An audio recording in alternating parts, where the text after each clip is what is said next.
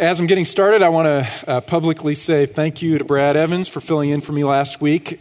Um, you know, I literally I was I was sitting right here. Matt and Blake and I were doing a little seminar, and um, partway through the seminar, and I looked at them and I said, "I'm sick. I'm leaving." And I, I walked into my office and I put on a fleece. It was 105 degrees outside. Put on a fleece and I shook and I laid on my couch and slept for several hours. And I tried to pull a message together. And then I called Brad. You know, I talked to him a Saturday afternoon you're on. So, I mean, imagine, you know, Saturday afternoon and he had to speak the next morning. Imagine if I'd called you.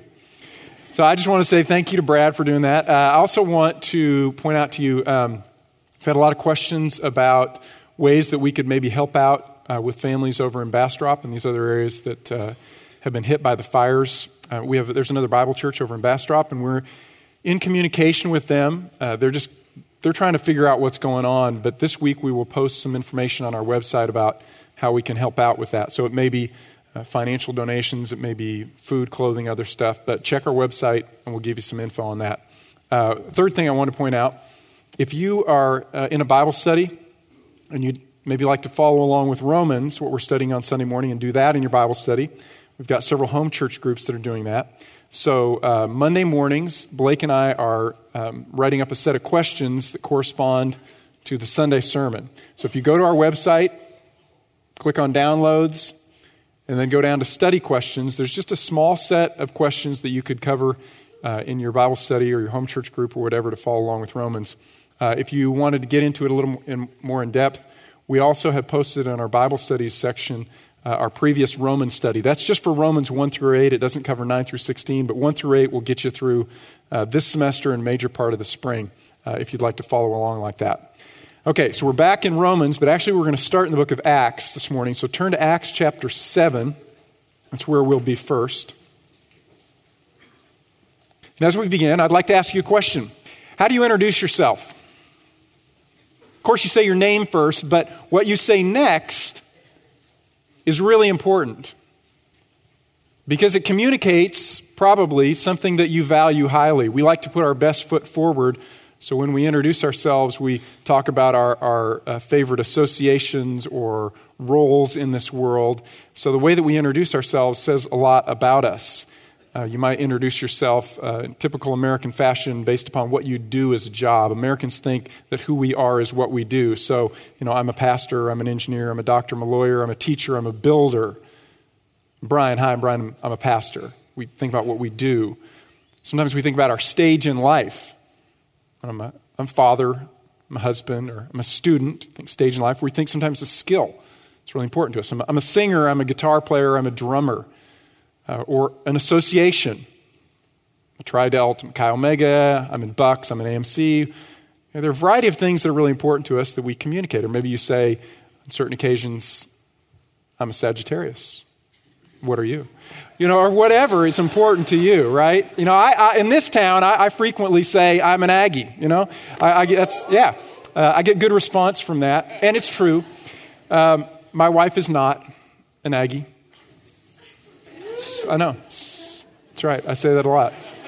She went to Oklahoma State University. I know. yeah, I love her too. So one time we were up in Oklahoma and visiting her family. We were walking through a mall and we, we passed an Eskimo Joe's. As we were going by Eskimo Joe's, she turns to me and she says, Hey, do you want me to get you an OSU t shirt?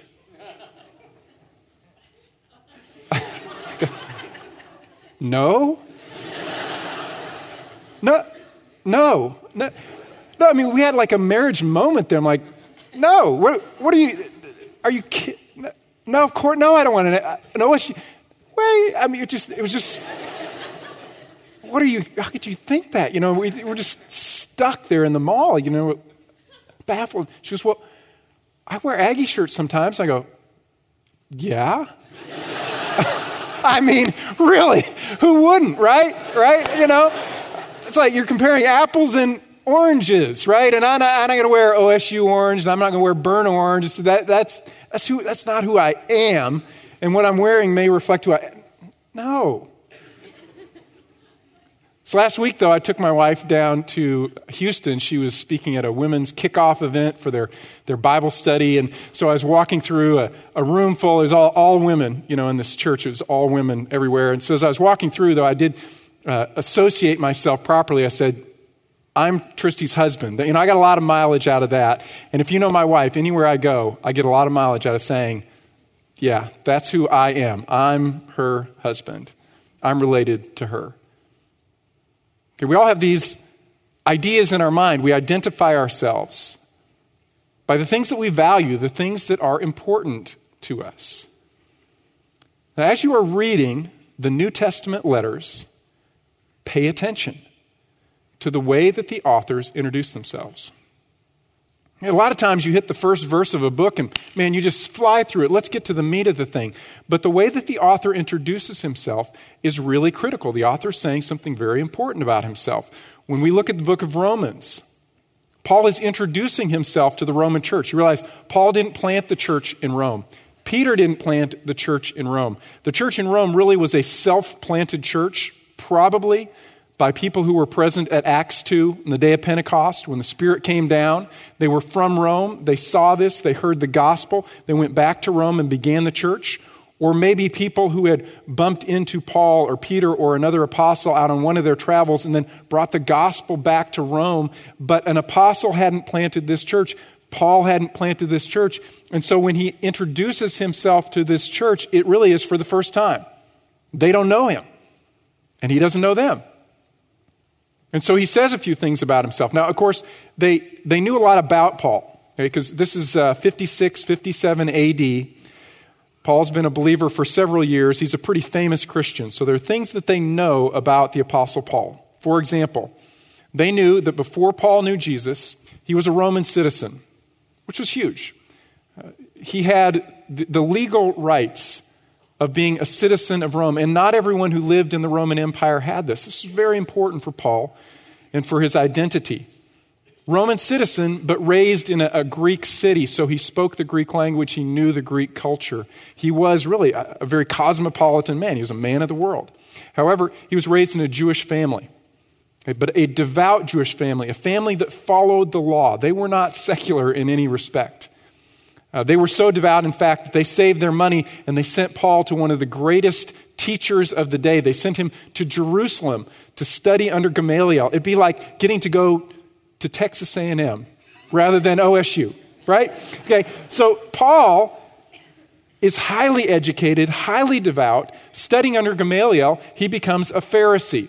Now, the word Pharisee means literally one who is set apart. The Pharisees saw themselves as the super religious within the only true religion. They saw themselves as the most pious, the most godly people who existed on the planet at that point in time. And within that group, Paul saw himself at the top of the heap. He was a Pharisee of Pharisee. He said, As to zeal, you know, I, I was just the most zealot and devout of the followers of the law. As to the law, he said, I was found blameless. I kept it in every respect. In every respect. Now, not surprisingly, this group, generally speaking, Paul in particular, were not all that humble. Paul was an incredibly self righteous person, as were most of the Pharisees. Luke records a parable that Jesus told one time. It says, Jesus told this parable to some people who trusted in themselves that they were righteous, and as a result, they viewed others with contempt. And then he goes on and he tells a parable about Pharisees. Paul was a member of this group. Paul was among the most self righteous of this group. And because of this self righteousness and the zeal for the law, when Christianity began to emerge within Judaism, Paul himself became a persecutor of the church. I want you to read with me in Acts chapter 7, Let's begin in verse 51. Acts chapter 7 is Stephen's sermon to the Jewish people. Stephen was a deacon in the early church, uh, he was a servant. He is preaching a sermon, particularly focusing his attention at the end here on the Jewish leaders, on the Pharisees. Chapter 7, verse 51. You men who are stiff necked and uncircumcised in heart and ears, are always resisting the Holy Spirit. You are doing just what your fathers did. Which one of the prophets did your fathers not persecute? They killed those who had previously announced the coming of the righteous one, whose betrayers and murderers you have now become. You, have re- you who received the law as ordained by angels, and yet you did not keep it. Now, when they heard this, they were cut to the quick, and they began gnashing their teeth at Stephen.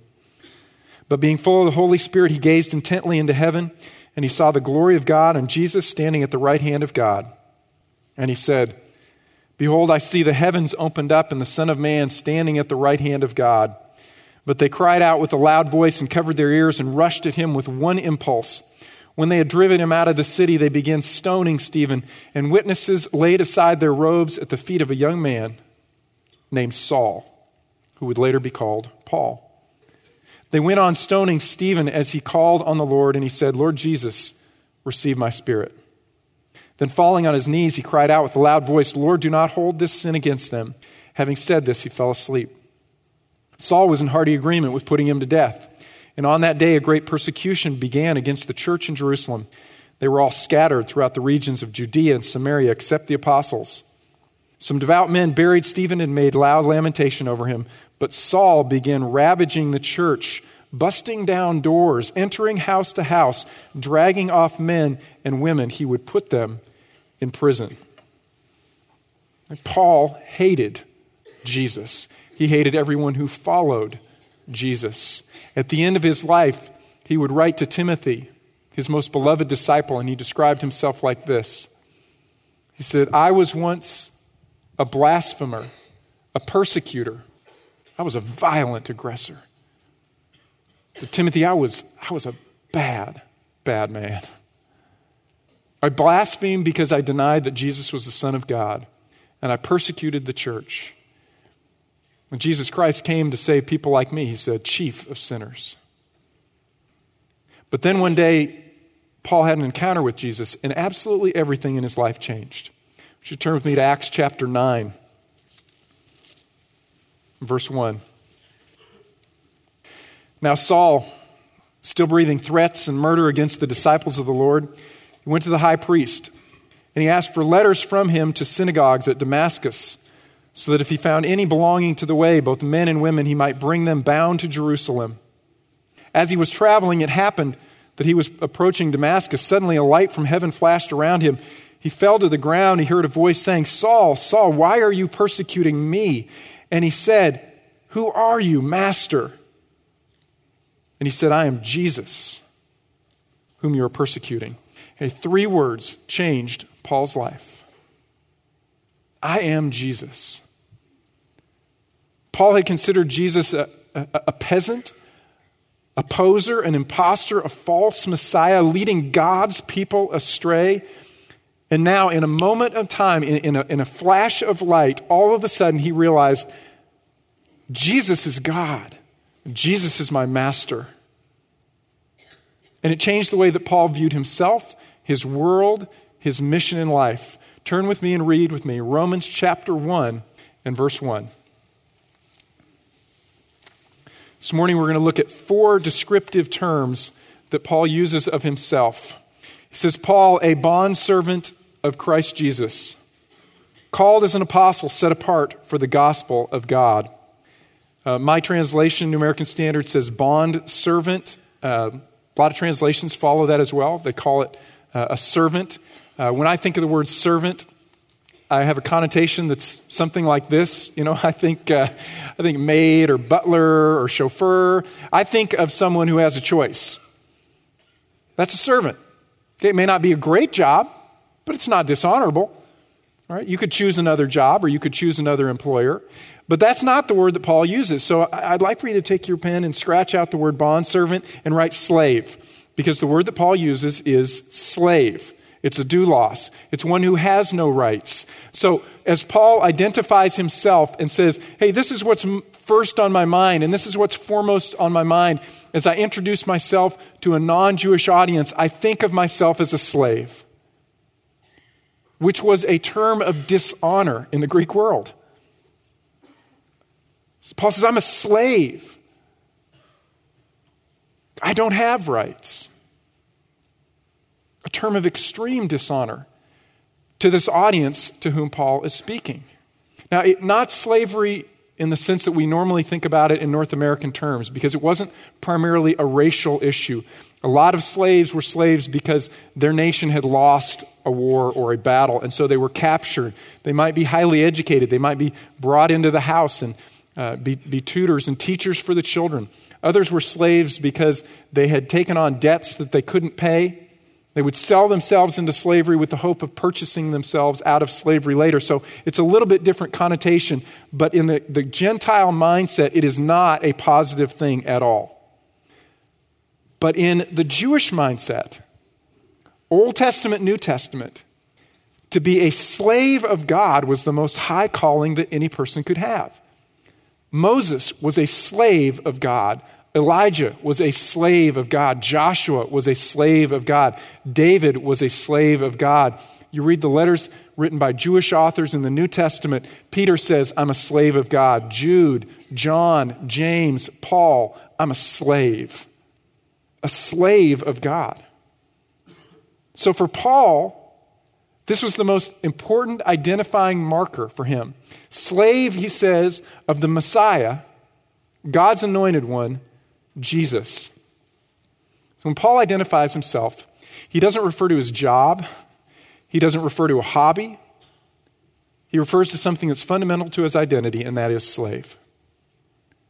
And what would motivate someone to be a slave of another? Uh, some of you will remember this, others won't, but when I was in high school, uh, Bob Dylan wrote a song. Uh, of the song was, You got to serve somebody.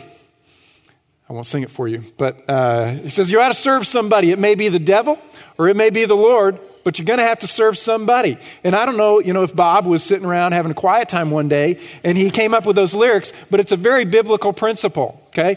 When we hit Romans chapter 6, Paul is going to develop this concept. You will be a slave of someone because there is no such thing as a perfectly free human because we are created beings. We are contingent. We are dependent.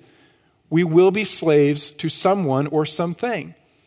Romans chapter 6, Paul says, Thanks be to God that though you were slaves of sin, you became obedient from the heart to that form of teaching to which you were committed, and having been freed from your slavery to sin, you became slaves of righteousness.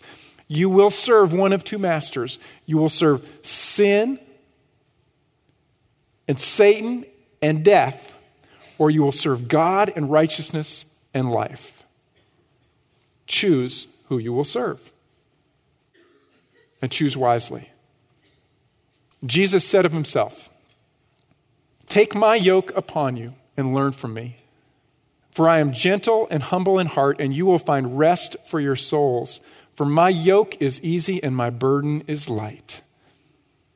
There is only one good master, and that is Jesus. See, the yoke is what goes across the shoulder of the oxen. The oxen are not servants, the oxen are slaves. The oxen don't have a choice in the matter. They're slaves. But Jesus says, Come and be my slave. He's inviting us. He says, Come and be my slave. Why? Because my yoke is easy, my burden is light.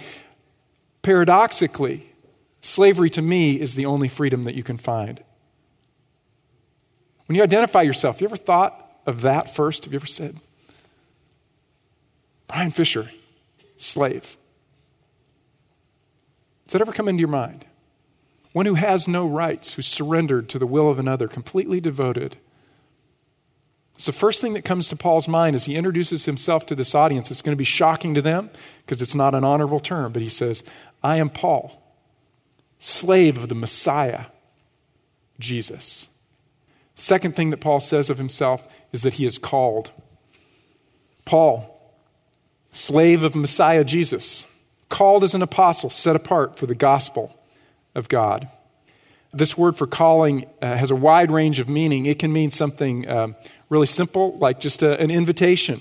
I could invite Buck to come to dinner. I could say, just, I'm just calling him, just a calling. Invitation, no pressure. That's one way the word is used, but normally in a theological setting, it's a lot heavier than that. Okay? It's uh, one who is superior calling to a subordinate or an inferior, and that one needs to answer and answer quickly. It may be a king calling to the vassal or God calling to one of his slaves. It's more like a summons. Okay? I'm calling, and you will answer. I remember when I was uh, little, my sister and I were, were kids. Sometimes we didn't respond immediately when our parents called. It didn't happen all the time, but you know, once in a while we'd, you know, just procrastinate. We'd do our own thing. We'd say no. We'd whatever. We'd hide. Uh, and my dad would would say, "Well, I'll give you to the count of three. Right? You've probably seen that parenting technique. Probably seen it in the in the mall or at the grocery store, you know, or whatever. I'll give you to the count of three. Well, my dad had a technique too. He'd say, "I'll give you to the count of three. Three. That's how my dad executed it. It wasn't an invitation. It was a summons. Now. Respond. Okay? Calling. Calling in a biblical sense is a very powerful thing. It is a, it's a transforming thing. When God calls to people, it changes their identity and it changes their mission in life. It changes everything about them. So, Paul uses the word calling in several ways. First, as calling to salvation, being called out of darkness into light, being called out of death into life. 1 Corinthians chapter 1, he says, We preach Christ crucified. To the Jews, this is a stumbling block. To the Gentiles, it's foolishness. But to those who are called, both Jews and Greeks, Christ, the power of God and the wisdom of God. Christ, the power of God, as Paul said in Romans 1, this is the gospel. And God is calling. Maybe God is calling you this morning and you just never listened. So many other things that are going on in your life, some other, so many other things by which you want to identify yourself that you don't want to listen when He calls and you don't want to say, Yes, here am I, Lord. Who are you? Are you Master? Maybe the Lord is calling to you. Maybe it's not the first time. Maybe He's been calling a long time, but you've been ignoring His voice. But He's calling again this morning, and here we are in this setting, and you have an opportunity just to listen, really listen. God is calling, and He's saying, I gave you my Son, Jesus. And the reason that I sent Him was to pay the penalty for the debt of your sin your sin that separated us, He paid for that. Jesus paid the entire thing. And if you will just listen right now and respond to my calling and say, Yes, Lord, I believe. I believe Jesus paid for me. If you will do that, I will move you out of darkness into light. I will move you out of death into life. I will move you away from, from sin and unrighteousness into what is whole and healthy. You will be transferred. Will you listen? If you have never responded to God's calling on your life for the very first time, let me encourage you to do so. Okay, that's, that's the most important aspect of calling. But there's a second aspect, and that is we are called, who believe, to a life of sanctification or a life of holiness, to become like Jesus. Ephesians chapter 4, the Apostle Paul wrote this Therefore, I, the prisoner, the slave of the Lord, I implore you to walk in a manner that is worthy of the calling with which you have been called. That word for worthy means literally to balance the scales. You have been called. You have been purchased with the precious blood of an unblemished lamb, Jesus Christ. That's in one, on one side of the scale. Now, walk in a manner that is worthy of this, this purchase price that God has paid. Become like Jesus calling to salvation, calling to sanctification or a life of holiness, calling to represent God in all of the arenas of life and reflect Jesus Christ. And then there's a third way in which the word is used, and that is call to specific roles of service in the kingdom of God. Moses was called by God. Moses was out in the wilderness. He's going through his normal daily exercises of, of leading his father's sheep around, and he sees a bush that starts to burn, but it's not consumed, and God calls to him from that bush. And it wasn't merely an invitation. Moses wanted to treat it like an invitation, but it was a summons. Moses, there's a role for you. What I want you to do is I want you to rescue my people out of slavery and bring them into freedom, that is, slavery to me. Ezekiel was called. He was just going through the motions of his life. He was uh, by a river, and all of a sudden, heaven opened up. He saw a vision of the throne room of God, and God said, Ezekiel, I'm calling you to a specific role in my kingdom. I want you to go and bang your head against a wall. okay? That's what he wanted Ezekiel to do. He said, Ezekiel, I'm going to send you to really stubborn people. I'm just going to make you more stubborn. This is your calling. Call them to repent and stop their sinning. God called Paul as he was running away from God, thought he was working for God, but running away from God, persecuting the church. And God sends a blinding light, and Jesus calls and says, Paul, I have a calling for you. And your calling is this specifically I want you to be an apostle, okay, which literally means one who is sent. It was used in secular Greek of a, of a messenger, an ambassador, one who is not carrying his own message, he's carrying a message on behalf of another but it was used in the New Testament of a specific group of men, apostle capital A. Okay, it began with the disciples, the 12 disciples. Judas left, they had to find another. So they brought in Matthias. Those 12, but it included Barnabas and later uh, Andronicus and Junius. Paul's going to talk about them in Romans 16. And then last of all, Paul. Apostles who were given a specific commission, and that was establish the church, which is a new work of God. It's a mystery form of the kingdom of God. This is new revelation. And so you will go out and you'll, you'll lay the foundation for this. Specifically, this is your calling to be an apostle, one who is sent, sent for a specific purpose, to lay the foundation of the church. And it was new stuff. Now remember, Peter was the one who opened up the door of the gospel and opened up the church to the Gentiles. Acts chapter 10 was dramatic. The early believers couldn't understand. What, what, do you mean? They don't have to become Jews first. They don't have to observe the law. They don't have to observe all the dietary restrictions and everything else. We can eat all of these different food, foods. We can defile ourselves by association. We could actually be one people, Jews and Gentiles sitting together at a meal, Jews together worshiping the same way. Yeah, Peter, Open it up. Because this is what God had originally promised through Abraham. Abraham, you're going to be a blessing to all nations. I'm going to gather to myself one family from every tribe, tongue, people, and nation. That is the church. And Peter opened the door for that. But then Paul was specifically given the commission Paul, you lead the charge, and you're the one who's going to take the gospel to all of the Gentile nations. Look with me in verse 5, chapter 1.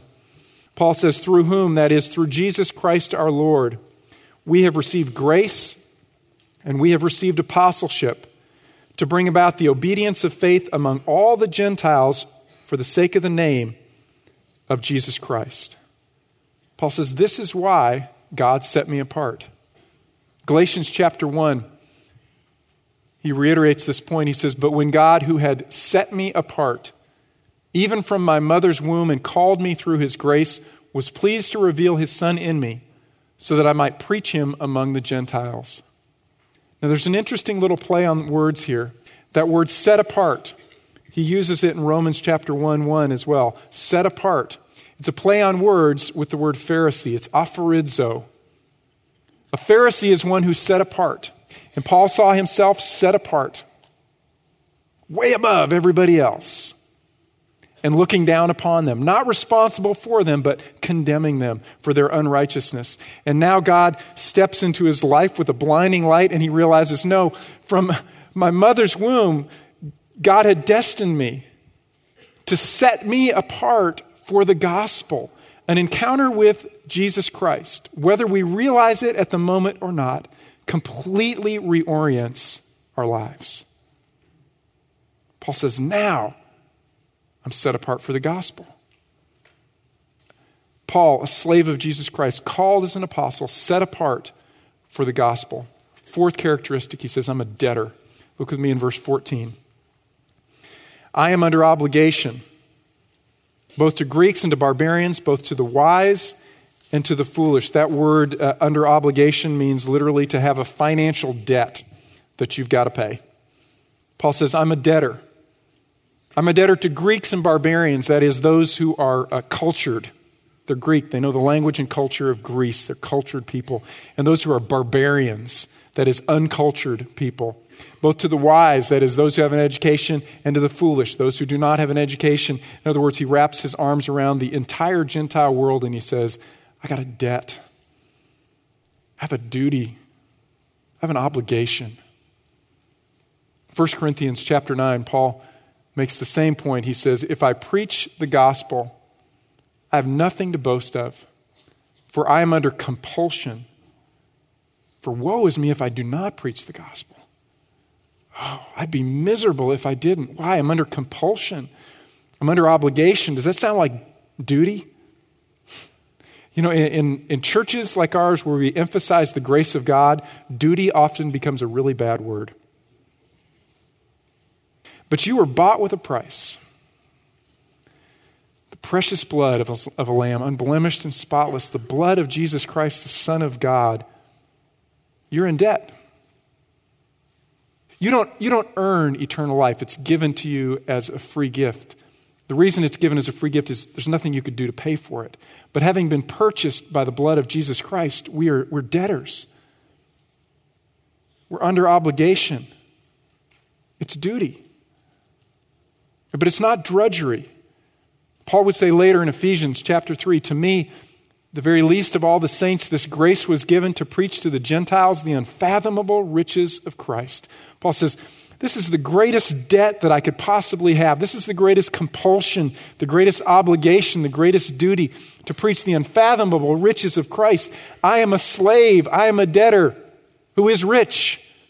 And what is my stewardship and my obligation? To give it away. I'm a debtor. And so Paul says, I've got to come to Rome. Why Rome? Simply put, Rome was the most influential Gentile city in the world at that point in time. Paul says, I got to get there because my obligation is the world.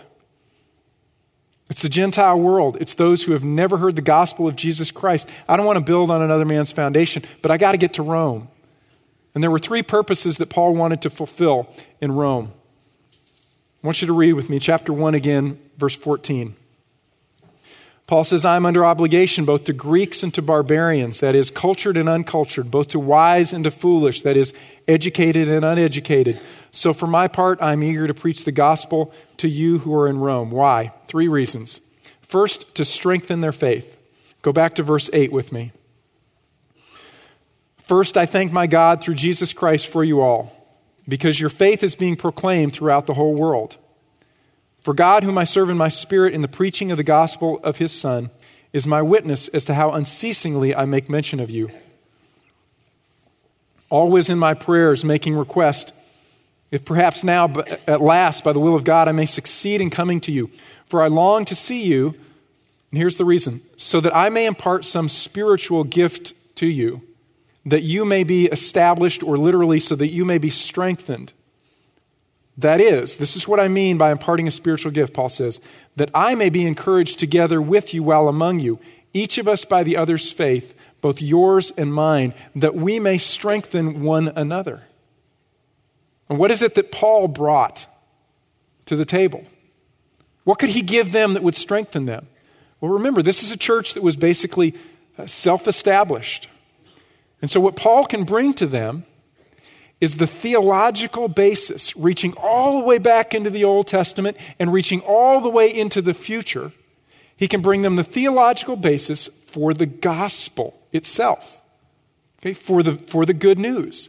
So, what you see in the book of Romans is in chapter 1 and then in chapters 15 and 16, some of the reasons Paul wrote, but then the whole rest of the book, the meat of the book, is about the gospel because Paul is helping them lay a theological foundation for their faith. For the other churches that he wrote to, most of them, he had planted those churches or he had visited those churches so he could communicate verbally the very foundation of the faith. He hadn't met this group, he hadn't been to this church, so he writes his longest theological treatise to a group of people he's never seen before, and he says, This is the gospel. It is the power of God it is the righteousness of God. It is the fact that God is always right. God's character itself is the standard. He is right.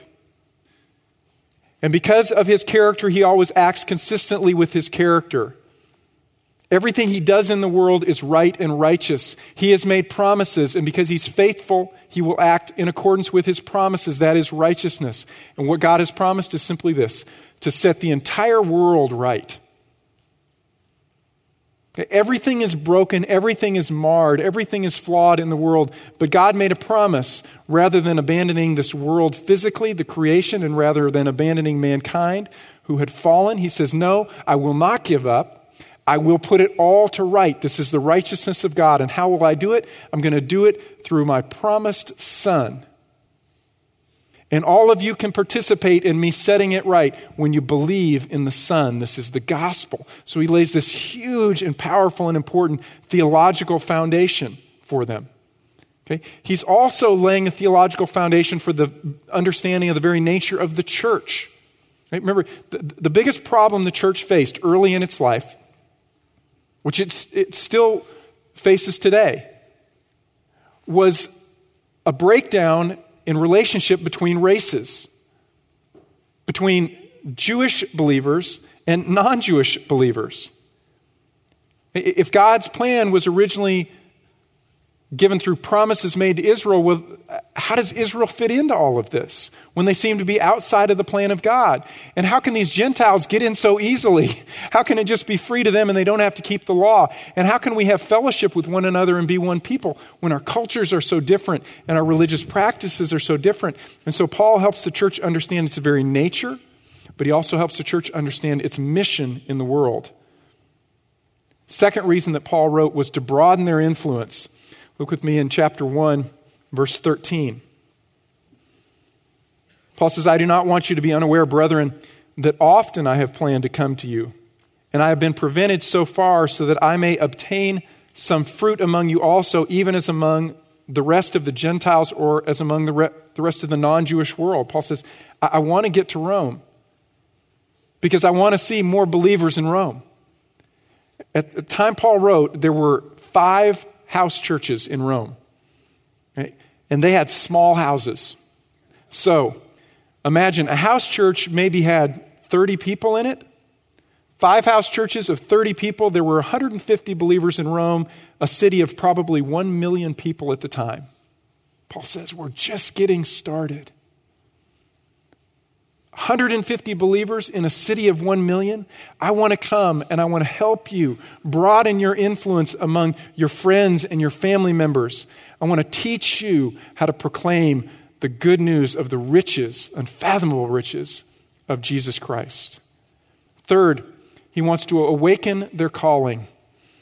Look with me in Romans chapter 1, verses 5 through 7. And as we're reading these verses, uh, if the men who are serving communion could go back and get that prepared for us. Read with me Romans chapter 1, beginning in verse 5.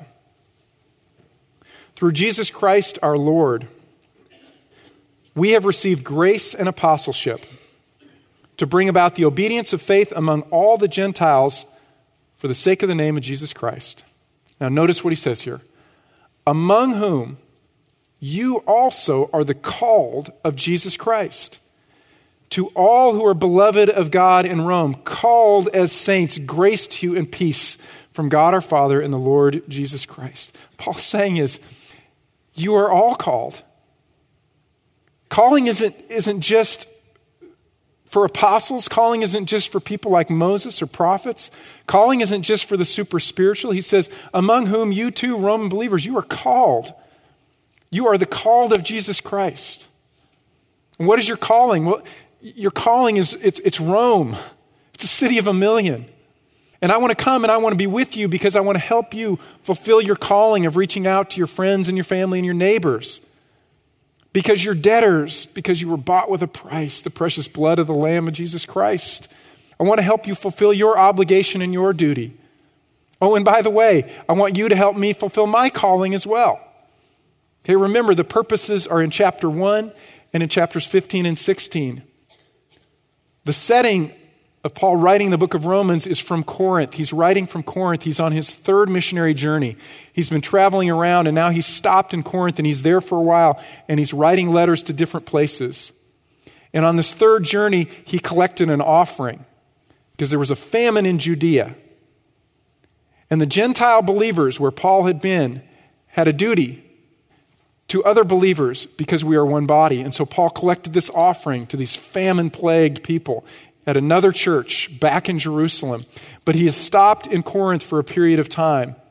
He's about to head back and deliver this offering, and he writes to the church in Rome. He says, Now I'm going back to Jerusalem. I'm going to drop off this offering. And one of the functions of this offering, beyond just meeting the physical needs, is it's going to heal the rift between Jewish and non Jewish believers that we all care for one another in real and practical and tangible ways. But after I drop that off, you know what? God has called me to go to Spain because nobody's been to Spain yet. No one has heard the gospel in Spain. And when I go to Spain, I want to stop and I want to be refreshed with you, and I want you to be my partners in the gospel ministry. This is, Romans is, a missionary letter. Philippians is a missionary letter.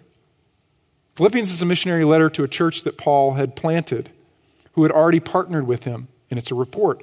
Romans is a missionary letter to a church that's not involved in spreading the gospel throughout the world. And Paul says, I want to help you fulfill your calling, and I want you to help me fulfill my calling. And what is your calling?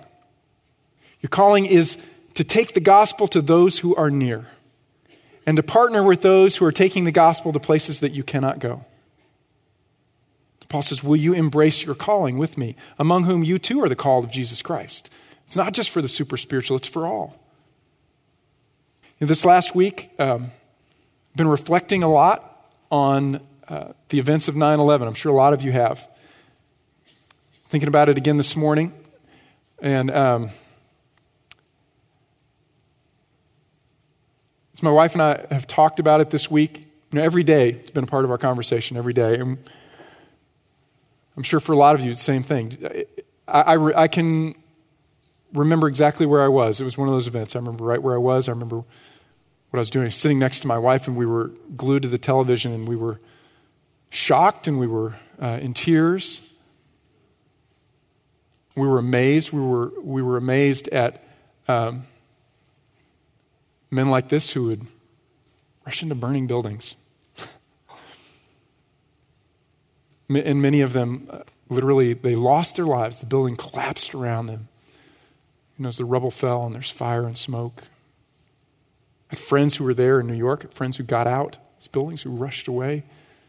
I'm sure for all of us there were people who were really close to this event. I was thinking about it this week. I was thinking wow how remarkable that they would rush in to save others. You know some some did escape and they were interviewed afterwards and as they're interviewed well why did you go in was almost a question they couldn't understand. Is my calling. How could I not go in? What, what, what, would you expect? That I'd stand on the curb opposite when I know the way out? No, I'd give my life. And as I was thinking about those events and just that, that painful scar on the landscape of, of our history as Americans, I was thinking about that. I thought, what about us as a church? The world is crumbling. It's crashing down, and we know the way out. We have a calling that is even more important. When you think of yourself, do you think first, beyond any other association, slave of Jesus Christ? Called, called to salvation, called to be like Christ, but yes, called to have a special role in the kingdom of God. Called because I know the way out. I know the way out of death and darkness. I know the way into life and light. I know. Is that a duty? Absolutely. Is it the most glorious duty you could have? Without question, to preach the unfathomable riches of Jesus Christ. Church, this is why we exist. You don't exist for your job. No matter how great your job is, and no matter how much you love your job, you don't exist for your job. You don't exist for your hobby. You don't exist for your club. You exist for Christ. In Him we live and move and have our being. We are Christ's. That's it. That's it. You're called of God. And will you reach out and say, Yes, God, that's why I am. From before I was born, what you made me for, to preach the unfathomable riches of Christ wherever I am. As we share communion, communion is, is a wonderful way to close our service today because it is a reminder that we were bought with a price the precious blood of Jesus Christ. So, as men come forward in service, I want us just to take a moment quietly and let's meditate upon the price that Jesus Christ paid and the obligation and the debt that we have to those around us. Like you to hold uh, the bread and the cup, and let's take it together after we've been served.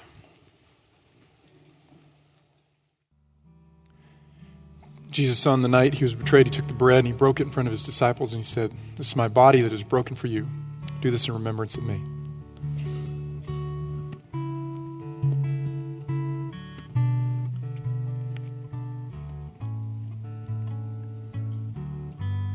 Then Jesus took the cup and he said, This cup is a new covenant in my blood, my blood that is poured out for the forgiveness of your sins. Take the cup together.